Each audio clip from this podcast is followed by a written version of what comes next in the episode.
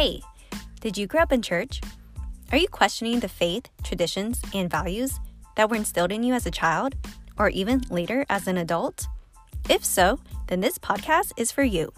Hi, my name is Fresca, and I grew up as a pastor's kid in the evangelical church. This is my podcast, Confessions of a Pastor's Kid. Come along with me on my journey of deconstructing my faith, but also decolonize my faith as an Asian Filipino American. I will be interviewing Asian American voices as well as other thought leaders and creatives.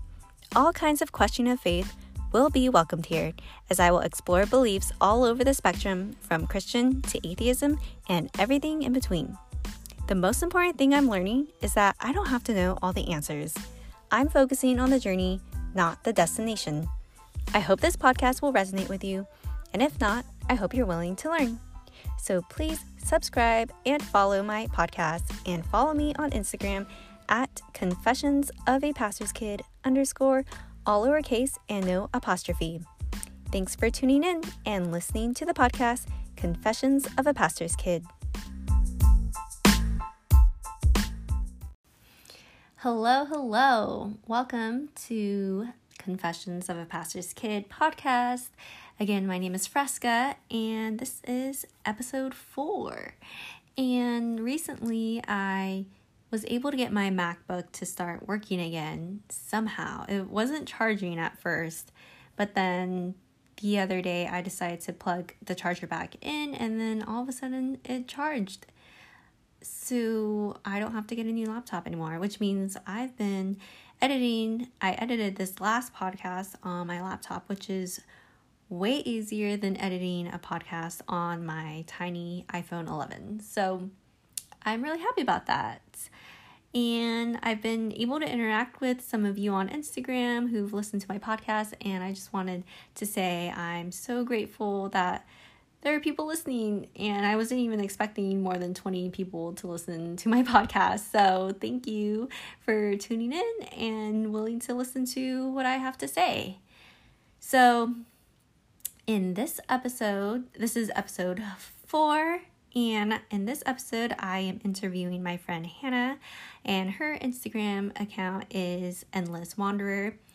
And she shares with me her transracial adoptee story. She is a Chinese American who was adopted by white parents in the early 1990s. And so she shares her story on what it's like to look Asian but not have a culture that actually is Asian. So her story, even though her and I probably look exactly the same to other people, her and I grew up totally different and ate totally different food and just grew up in a very different environment. And I think that, you know, Asians, we know we're not a monolith. We know that we're different from each other. But the problem in America is that if you look Asian, then you're treated the same. So that's kind of what I've been observing in my journey so far is that the way that people in America view Asians is all the same, but in reality, we're not the same. And this is exactly the case with my friend Hannah, where she looks like me, but she was still she still received the same kind of racism. She still received the same kind of jokes about being Asian even though she had no upbringing of being Asian at all. She was white, so it didn't matter if she grew up with white parents and in a white culture. She wasn't white enough because she actually wasn't white. She didn't look white. So I'm interested to share with you her story with you. And her and I are actually both pastors' kids with the Southern Baptist Convention. So we have a few things in common. So I hope you enjoy this episode. So without further ado, um, we'll go straight into the episode. I hope you enjoy it. Okay, I. All right. So today I will be talking with Hannah um, as known as Endless Wanderer on Instagram. Thank you, Hannah, so much for being here with me today. Thanks for inviting me. I'm super excited to get into this conversation. Thanks yeah. for thinking of me. Yeah, absolutely. I, I I don't I'm not really sure how I came across your Instagram necessarily, but I love hearing about your story, about your adopted adoptee story, and that you're a social worker in New York City. So I'm I'm excited to learn more about you and, and the kind of work that you're doing over there. Well, thanks. Like I said, I'm really happy to be here and thank you again for inviting me. So I'm really curious to know how how was it like growing up as a transracial adoptee, and also do you want to um, talk about what what that term means, interracial adoptee?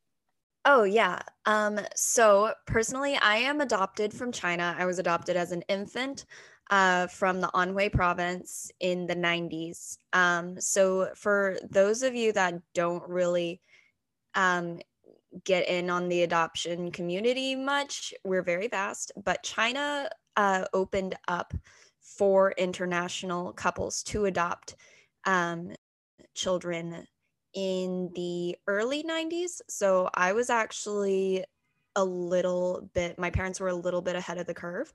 So my dad is a southern baptist pastor in texas and they had been wanting and praying for a child or a way to expand their family for a couple of decades at that point. Oh, wow. Uh, so eventually they came across an adoption agency and they found out that China had the one child policy, which I'm sure mm-hmm. is kind of more of a widespread thing now. Um, the policy actually ended in 2016, but okay. um, the the overarching narrative was that China has a surplus of baby girls that aren't wanted and mm, are just yeah. left on the side of the road and Aww. need parents. So that was what my parents had heard. And so they packed a couple of bags and went to China and adopted me. It, uh, the whole wow. process was about nine months. So, about the time that uh, my mom would have carried a child to term, anyways. Oh, okay. So were you were you a newborn when when they adopted you or? I was seven months old. Oh so i was still what they're um as of right now um i think it takes a lot longer to adopt a child from china. You can't do it like that in like nine months like my parents did. It takes a lot more time now. Why is that? Is there just more paperwork you have to fill out or since it was so new in the 90s and it was kind of its own piloted program, I think, there was still a lot of kinks out of the system that had to be worked out. And on top of that, international adoption nowadays aren't super they're not it's not super popular anymore there's been a lot mm. of controversy um, about white saviorism whenever yes. it comes to adopting transracially um, so mostly um, just the overall power dynamics of a white upper middle class couple going over to a sending country or a third world or developing country and essentially it commodifies children is what a lot of the overarching arguments are today. Yeah so transracial adopting means that you're you're a different ethnicity than the parents that adopt you. Is that correct? Yes, and transracial adoptees can come from international or domestic adoption. Um, just um, being adopted primarily, it's primarily children of color mm-hmm. adopted into white adoptive families. You were adopted from China. You're Chinese, but you grew up with white parents. Yes. Okay and I grew up uh, in the South, so having the Southern culture definitely plays into my adoption story as well. Okay, yeah. So, how how was that like? Were you um were you like the only Asian within the ten mile radius? Something because sometimes I feel that way. yeah, it definitely felt like that. I knew that there were other Asians, there were other Asian families. Um, and the town I was raised in had a decent sized Asian population. But I just, I didn't find that I fit in with them very well. I Mm. didn't feel like I could um I just couldn't relate, especially as a kid and To the other Asian families. Is that correct? Yes. Okay, okay. Yes. I just felt like I couldn't relate to the other Asian families because they would be like, oh, my mom did X, Y, and Z. That's so typical Asian of her. And I would be like, well, my mom's a white soccer mom. So I don't really, Oh, I see. I can't really relate there. Or, um, or whenever they would have me over for dinner and I would get really, really self conscious about like using chopsticks um, Mm. or or being corrected on table etiquette. Just really small, minute things that you don't really think about much as a kid, or you don't think about being self conscious about them. Like n- being Asian, but not being quote unquote Asian, not feeling Asian enough. I Mm. didn't realize that that was not a universal aspect um, amongst the Asian peers. So, um, growing up, I mostly clung to white people um, as Right, right. Naturally. assimilate, naturally, yeah. Right. I tried to assimilate myself, um, act white, whatever that means, quote unquote. Right, right. Yeah. And, and yeah, I could see how you can naturally do that, especially since you were raised by by white parents. So Mhm. I can And it wasn't that. their fault. It was just how they raised me, how they were raised. right. They, they they're gonna raise you how they they know how to raise children in their own way. Yeah. So I oh okay. Yeah, because I can see the dif- those differences that you noticed about your experience that differ from an Asian American with Asian parents. And that that brings me to this quote that I, I saw that you posted um, two months ago that I thought was interesting. It's by um, the Instagram the underscore impress underscore hand. She said, being an Asian transracial adoptee means I got to experience all the painful parts of being Asian in America without any of the good things. I got all of the anti Asian racism and trauma without any of the family, food, culture, language, customs, or community. And when I read that, I was just like, my heart sank for you, especially about the food part. like, so yeah, I can't imagine not growing up around Asian food. And so, what did, what did you think about that quote? It really resonated with me because I didn't really have much of an interaction with an Asian culture until I went to college. So when I went into college, uh, one of my best friends, love her to death, um, is she's Filipino, and she Okay. introduced me to her food, her family, um, what she would call her brothers, what she would call like Mhm. kuya and ate and all Mhm. of those words that she had for her family members, as well as how to use a rice cooker. Um, because we were making dinner one night and she said, Hannah, just go put the rice on. And I was like, okay, where's your pot and pan? And she was like, no, use the rice cooker. And I was like, the what now? Aw. I later caught that rice cooker on fire oh, and I I still feel bad about it. they're like, okay, okay, it's all good. Like, Well, her explaining to her mom how she was like, my roommate, my roommate caught our rice cooker on fire. I need another one. And how her mom was like, wait, I thought you said your roommate was Chinese. And she and how she explained to her mom, no, she's she was raised by white people. She's adopted. It's uh, ah, okay, that makes sense. That's so her explaining that to her family, they kind of embraced me um, and taught me about their food, their culture. Got me little house shoes to where I wouldn't. I wouldn't have to walk in the house barefoot and all of that good stuff. Yeah, yeah. And oh, I wanted to ask you, sorry, about your about this past Lunar New Year, as I think you mentioned that it was your first official time celebrating it. Is that correct? It was. It was. Um I've been very fortunate like in my life to have been able to get roommates by just literally by potluck, by finding them on Facebook, by just out of the blue just have these wonderful people come into my life who I feel comfortable sharing my adoption story with right off the bat and Mhm. who will just kind of embrace like the idea that I am learning as an adult. Mm. So my current roommate invited me to partake in her Lunar New Year celebration with her and her friends. Uh, her family is kind of scattered all over the country, so Mhm. she decided to have her own Lunar New Year here.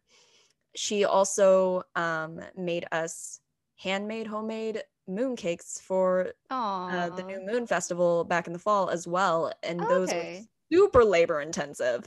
And I was just like, "These are delicious. Thank you so much."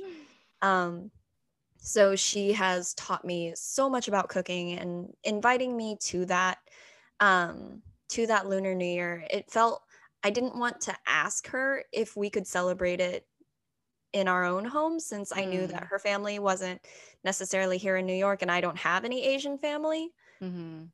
It with Lunar, Lunar New Year, it just feels like such an intimate family holiday and I didn't want to Mm. impose. I see. Yeah. And so the other New Year's that I had actually attended to whenever I was a child almost felt like almost like a comic version of it, like a Mm. parody version of it, because it would be um, through organizations where white adoptive parents would want to try to incorporate some aspect of their adopted children's culture into Mm. their lives. So me and my parents would end up driving for two hours oh, to get mhm. to a Chinese buffet restaurant. They would hand out little red envelopes, and I was there with a bunch of stranger kids that I would be like, Who is this? What are we doing? Why are we here? Were they also adoptees as well? They were oh, also I see. so all of us were just kind of having this weird like uh, what do we do? This is the weirdest play date I've ever been on. Um Oh and like and they were raised by white people as well. yes, exactly. I see. in I Texas, see. and our parents were like over there in the corner with their with their um whatever food that they decided to get from the buffet, just kind of like staring at us like we were zoo animals. Oh and my goodness! Like, what are they gonna do next? Like, What are they gonna do? Are they gonna a- interact with each other? I don't know. I don't know any Mandarin. Do you know? I just know that we pass out the envelopes. What's happening? oh goodness. Oh, So yeah, that was so it was just so great to have something that felt more authentic and that felt genuine yeah. for a Lunar New Year celebration. Yeah, that's awesome. So I wanted to segue into um to how was it like growing up as a pastor's kid in in SBC and in the Southern Baptist Church? Because I also grew up in a Southern Baptist church as well, so I know we have some similarities there. Yeah. Did you feel um what kind of pressure did you feel as a pastor's kid? Oh, all of the pressure. I'm Yeah. like, I'm sure, like, as a pastor's kid, you like, um, you noticed like your pastor dad going and um having his pastor face like on Sundays. Yes. He would have to go and greet people when he would have to be courteous to people. Like whenever people were having a hard time, you could it was almost like this this mode that they slip into. Like a facade, kind of. Yes, exactly. And I feel like for me, I developed one of those myself. Mm-hmm. My dad had the pastor facade, I had the pastor's kid facade. Yes. And so it was almost, it was basically a mask that I felt that no one really knew what I was thinking um, and that what I thought didn't really matter to anyone because the only thing that did matter was keeping that facade up, keeping that pastoral image, that community together. Like I Right, felt right. the weight of keeping a community together on my little Asian shoulders by the time I was probably seven. Wow. Yeah. So not only did you have the pressure of being a pastor's kid, looking good for your parents, making sure that you're like behaving and following all the rules, but on top of that, being a different ethnicity in this predominantly white culture i can see Yeah. um all that pressure coming together So, mm, sorry. did you ever feel like you were a poster child for that ideal like evangelical going to another country adopting an international child bringing them to america and then like kind of having to like perform and be like this poster child of like yes i am transformed into like this really good christian girl and and da da da all that Oh, absolutely. Absolutely. Like there would be families who would ask my parents about international adoption and they would be like, "Well, Hannah's doing okay." And I was like, "Yeah, I'm doing great." oh my goodness like don't let the mask slip because they won't see that like Oh. I have a lot of like anxiety, I have a lot of depression, I have a lot of like all these things that are building Mm. up that I can't let others see because in my head how it translated was if I let that mask slip they're going to see that maybe adoption isn't a great thing. Maybe Mm. maybe the pastor was wrong about that and the pastor can't be wrong Mm. like i feel like there's just like this like with a pastor with any community member or Mhm. any community leader basically. There's like this weird expectation for them to be perfect. Yeah. and as soon as that expectation is lost or as soon as that like paradigm shifts or your expectations are shattered Mhm. it somehow would be of consequence of people follow, falling away from faith. Wow. So that's that a lot of pressure. That's what built up inside my head inside my tiny little seven year old brain Wow. Yeah, that's a lot of pressure for a seven year old girl. but yeah, I can see how people in the church, they really do put their pastors and the families on a pedestal. I feel like it's wrong for the church to put so much pressure on a child that especially didn't ask to be a role model in any way, that didn't ask to be the example. Like for you, you didn't ask to be the example of the perfect transracial adoptee. And I feel like also for me, like I didn't ask to be an example for the other kids in church, which meant that I couldn't rebel or or actually explore life. Like so for me, I I was kind of boy crazy in high school and my my parents didn't allow me to date at all and they didn't allow me to go to school dances. I, I don't know, but for most Baptists, like dancing is wrong. I don't know if you're in No, that no. environment. it's a big no-no Yeah. no, dan- no dancing no drinking sometimes no Yes. beards Sometimes what? no beards have Oh, you ever no beards? baptists uh no Really? tattoos Yes, no big tattoos. no-no yeah Yeah, absolutely. So yeah. Basically, like I think of Footloose. Have you seen the original version? Yes, I have. I was telling one of my social work classmates about about my hometown one time and they were like, "Are you from the town of Footloose?" exactly. Exactly. That's like, what on earth? yeah. No dancing. What is this? Yes, that's exactly how I feel. Like I feel like I live the Asian version of that. Like the no dancing and like yeah, like as a pastor's kid, when you're trying to just um you're given all these expectations when you're super young, you're expected to follow these rules, but at the same time, you're still a human being. You're still a normal kid that wants to like explore normal things in life. Like for me, it was like I really wanted to go to a school dance and I wasn't allowed I wasn't actually allowed to go to my senior prom, but I actually snuck out to my own senior prom. yeah. I had a bigger I had an older brother that like that covered for me and everything, but yeah, like just the um I I felt like it was just so much work just to be a normal kid as a pastor. Oh, kid. Absolutely. Um, I took Mhm. the church bus to prom. My dad drove me and a couple of my other church friends to church uh, in the church van Wow. to prom. and he chaperoned um and oh. I my prom date had to come to church to meet my dad during Wednesday night church. Oh. I don't think I've ever processed that out loud before, but I'm like, Oh. oh, my gosh. yeah. Oh man. Yeah, that's definitely one of those memories where you just like don't want to think about ever again. But like oh, absolutely. Also, this is like, in my prom date, he was Christian. He just didn't go to my church. Mm. So obviously, my dad had to go and check him out first to make sure that he was the right type of Christian.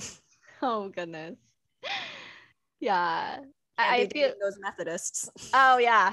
Oh no, never. Or not Absolutely not. or Pentecostals, anyone No. speaking in tongues? Oh, Absolutely not. No. out, out the door. No, not even an option. so are you are you attending church right now or even like pre-COVID were you attending church or what's your relationship with church currently?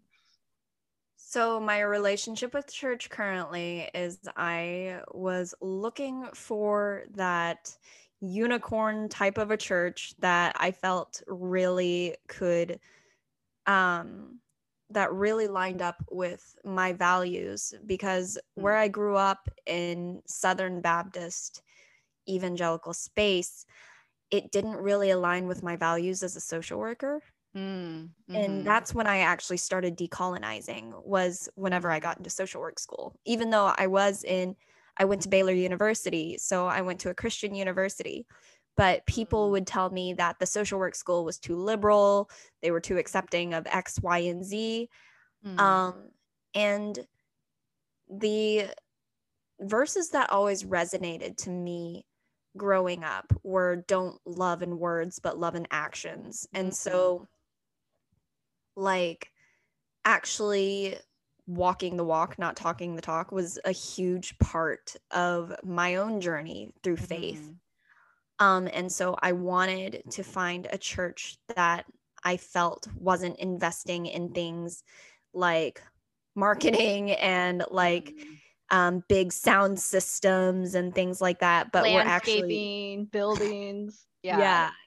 exactly. But we're actually, um, and also you can't do that in New York City. You just Oh, can't.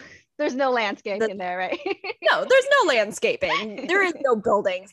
The churches that I felt most comfortable in met in an elementary school and had social workers in leadership and got political and talked about the hard things. Whereas I felt like a lot of the churches that I searched for in college just kind of brushed over that. Yeah, uh, because for some reason in evangelicalism, they they never touch on social justice, which is like really ironic because the Bible is all about social justice, like taking care of the orphans, the widows, and the poor, but yet they the especially SBC is not is is like the opposite of social justice in America. Like, especially like whenever you mention taking care of the orphans and the poor, like, Mm, I feel like a lot of people, especially that I knew growing up, interpreted interpreted taking care of the orphans and the widows as adopting them. Whereas, what about strengthening the communities where you're trying to adopt them from, and maybe instead of separating them from their families, strengthening and giving their families the resources that they have to be uh, that they'd be able to keep their kids instead of adopting them. How how about not creating orphans? Mm, Not creating orphans through colonialism and imperialism, but instead really investing in these communities. So that's always that verse always kind of stuck out to me because yeah, um I was called an orphan a lot. I still am called an Mhm. orphan, but I very very much probably have some living relatives yeah. somewhere out there, which is a very hard reality um, Mm. To talk about, especially with my adoptive family. But I, I see that you brought up a very important point. Like there's a difference um, in taking care of an orphan by adopting them versus going back into the country and empowering the community and giving them the resources um, that they need to actually take care of their own kind so that the community can retain their own culture and language and, and customs as opposed to erasing all of that. Which Mhm. um, do you feel like that that happened to you Yeah, with the cultural and heritage erasure, that 100% happened to me. It wasn't Mhm. it wasn't my adoptive parents' fault. And so like Sure. even talking about that, I know that people will have a tendency to be like, well, it wasn't their fault that you weren't raised in a more diverse community. It wasn't their fault.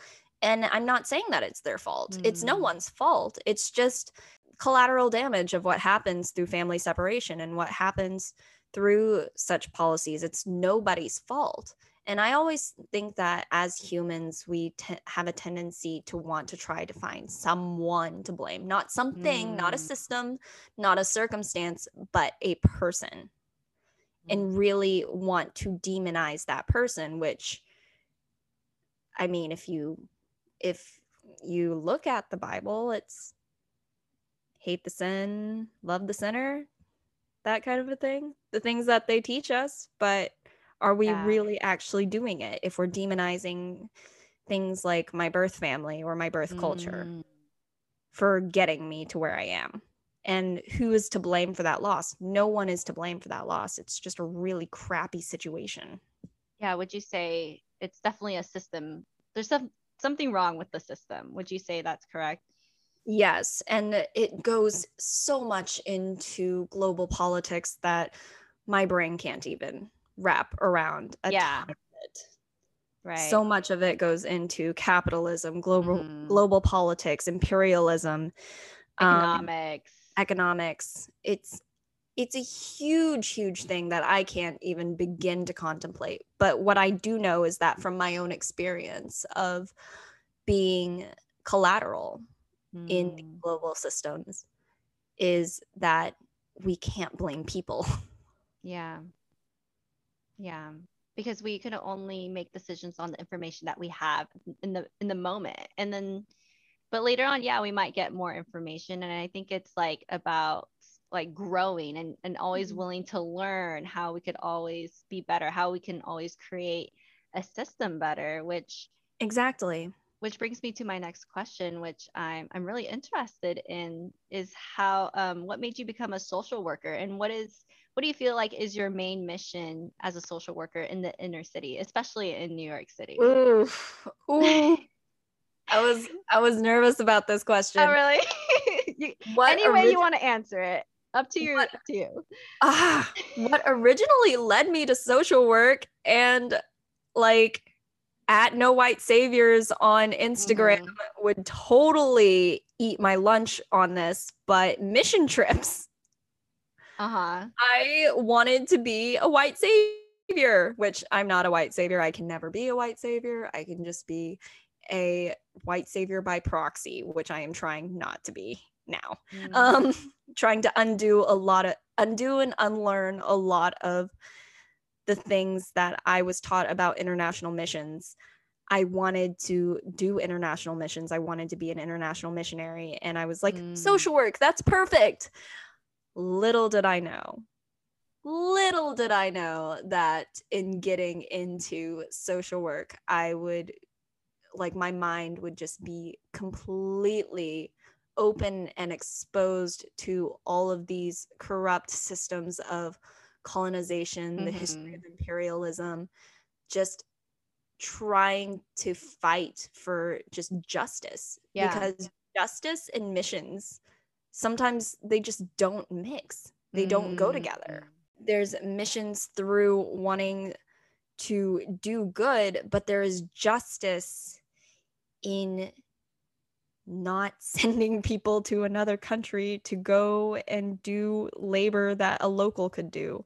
Yeah. Um, what also really, really kind of got me away from the whole mission space was thinking churches like my dad's sends missionaries to my birth country. If Mm. I didn't have my status as an adoptive daughter of a pastor and I just showed up randomly in China, what would Mm. they think of me? They would think of me as someone who is lost, needs to be saved, needs to know Jesus. Wow. And then they would give me the whole marketing spiel, Mhm. and then I would never see them again. That's Wow. what short term missions boiled down to for me. And I have had countless arguments with my pastor dad about this. It's still one of the subjects that we don't, we just don't touch anymore. Yeah. Because of how deeply ingrained it is within both of us and how strongly convicted we are on opposite sides of the spectrum. Right, because the the um the popular argument like within the last 10 years that I've also had a conversation about is that short-term mission trips are basically like vacations for high schoolers and college students. And like like you said sending people who um sending these kids to different countries to build houses or dig wells that have no skills or qualifications or certifications to do that kind of work when that money that they raise because you have to ask your friends and family for money, right? To fund exactly. for your trip, exactly. right? And that money could actually just go to the community to have the local people um, do the work themselves so that they get paid for their labor, but also the bringing that community together and empowering them to take care of them own selves as opposed to relying on America or another Western country to save them. Yes, exactly. Communities do not need more people to help, they need resources. And if if social work has taught me anything in my very short career, I'm still very young in my career as a social worker. But like if anything I have learned from my very short career and my education um, in getting my master's degree is that if you give people resources and mm-hmm. if the resources are uh, equally and equitably um, divvied out, people mm. can help themselves and people can do great things with resources. It's just that people like to think that resources are scarce and that there aren't enough resources or mm. certain populations don't deserve resources. Mm. And that's where the politics comes in. That's where the saviorism comes in. That's where this thing called white urgency comes in. So, what is your um, vision um, for your career as a so- social worker from here on out? Like, what do you see yourself um, um, I don't know, like what is your vision or your intentions or your desires in this in this area?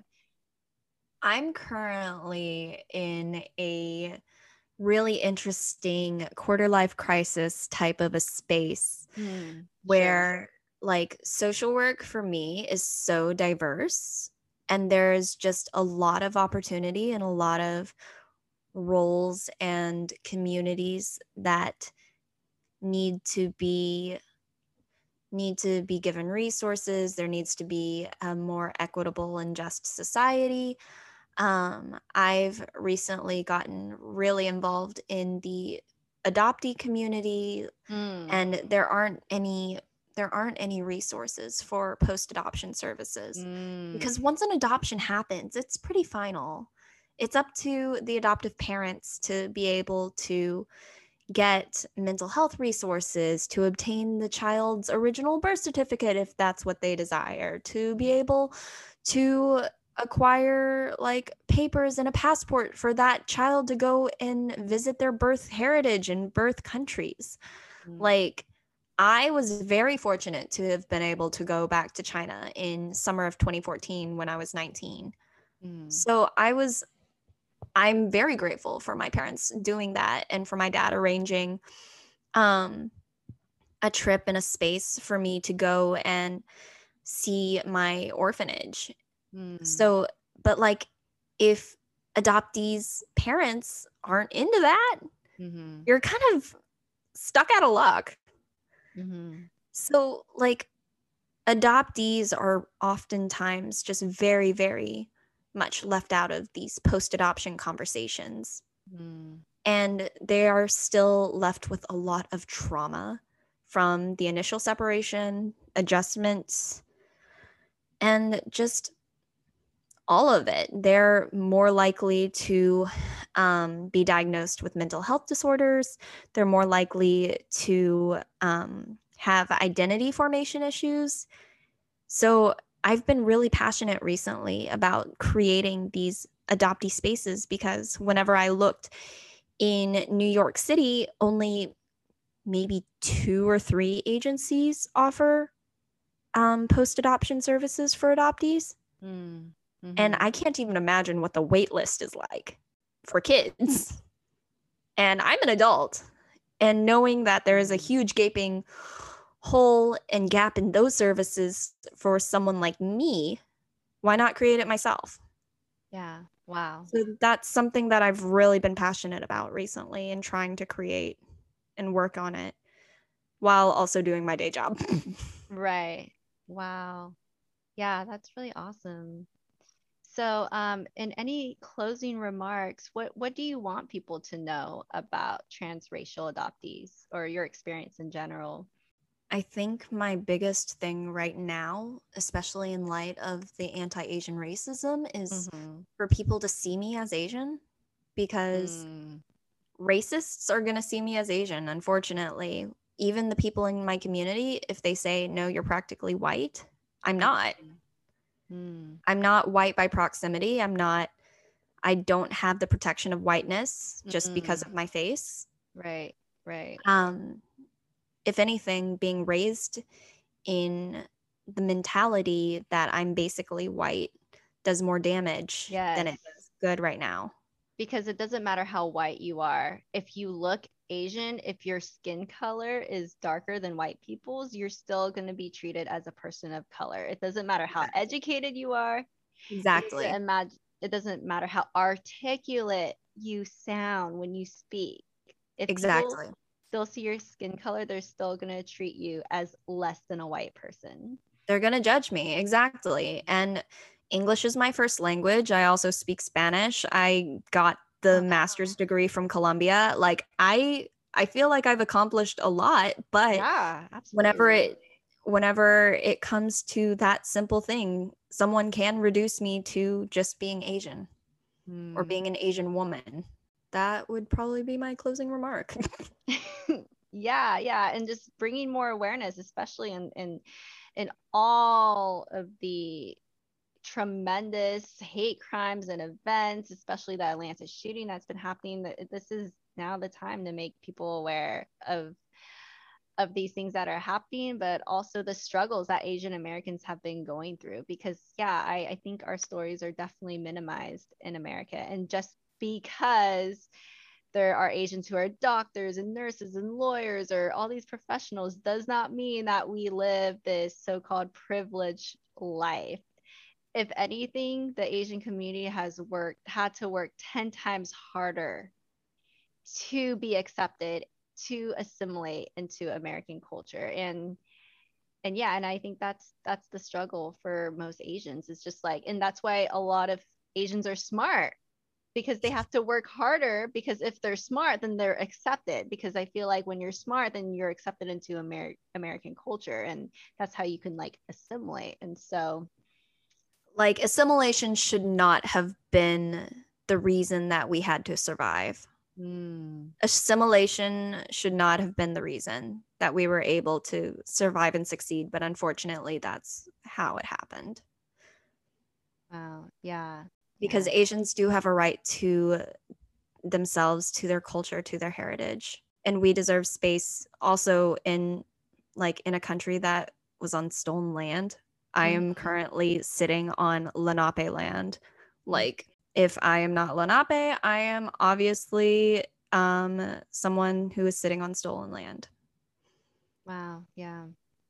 Yeah, so absolutely. Acknowledging that is the bare minimum thing that I can do yeah i'm also definitely learning about that like just being aware of the indigenous people that were here before me the the people yeah whenever i go to a national park now i am starting to to educate myself and be aware of like who were the people that were here in this national park that were kicked out mm-hmm. basically of their their their live their home mm. in these national parks and who were they? How did they live their lives? And and acknowledging wow they were kicked out of their house so that american can have a national park. Yeah. Like acknowledging that i am on lenape land um, is something that i'm trying to incorporate more in my everyday life. I'm glad that we that people are starting to to be aware of that and, and me especially like i'm just beginning to be aware of that so much learning to do but i'm i'm grateful to learn from people like you especially when you're in this work of social work which i feel like is the true social justice like oh well, thank you. It, yeah, and I, yeah, I can say that because I, I used to be a nurse in the hospital, so I would work with social workers, and and I would see you guys providing the resources um, for these patients outside the hospital that they really need, and just like you guys are actually in the day to day, like aware of someone's life, how they live, their lifestyle, and the resources resources they need in that day to day life, which I think is is great to be able to discharge a patient and knowing that there's someone looking out for them in their day-to-day life. So yes, I appreciate you social workers and what you guys do. thank you so much. Yeah, and thank you so much for joining me today and talking to me. Yeah, and um, yeah, I look forward to continuing these awesome conversations with you in the future. Absolutely. Anytime. Thank you so much.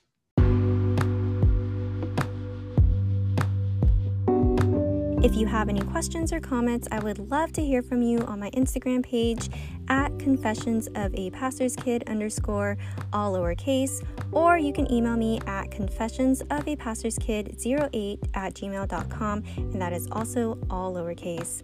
So if you like this podcast, please give me a rating and please hit that subscribe button. And thank you so much for listening to my podcast, Confessions of a Pastor's Kid. I'll see you next time.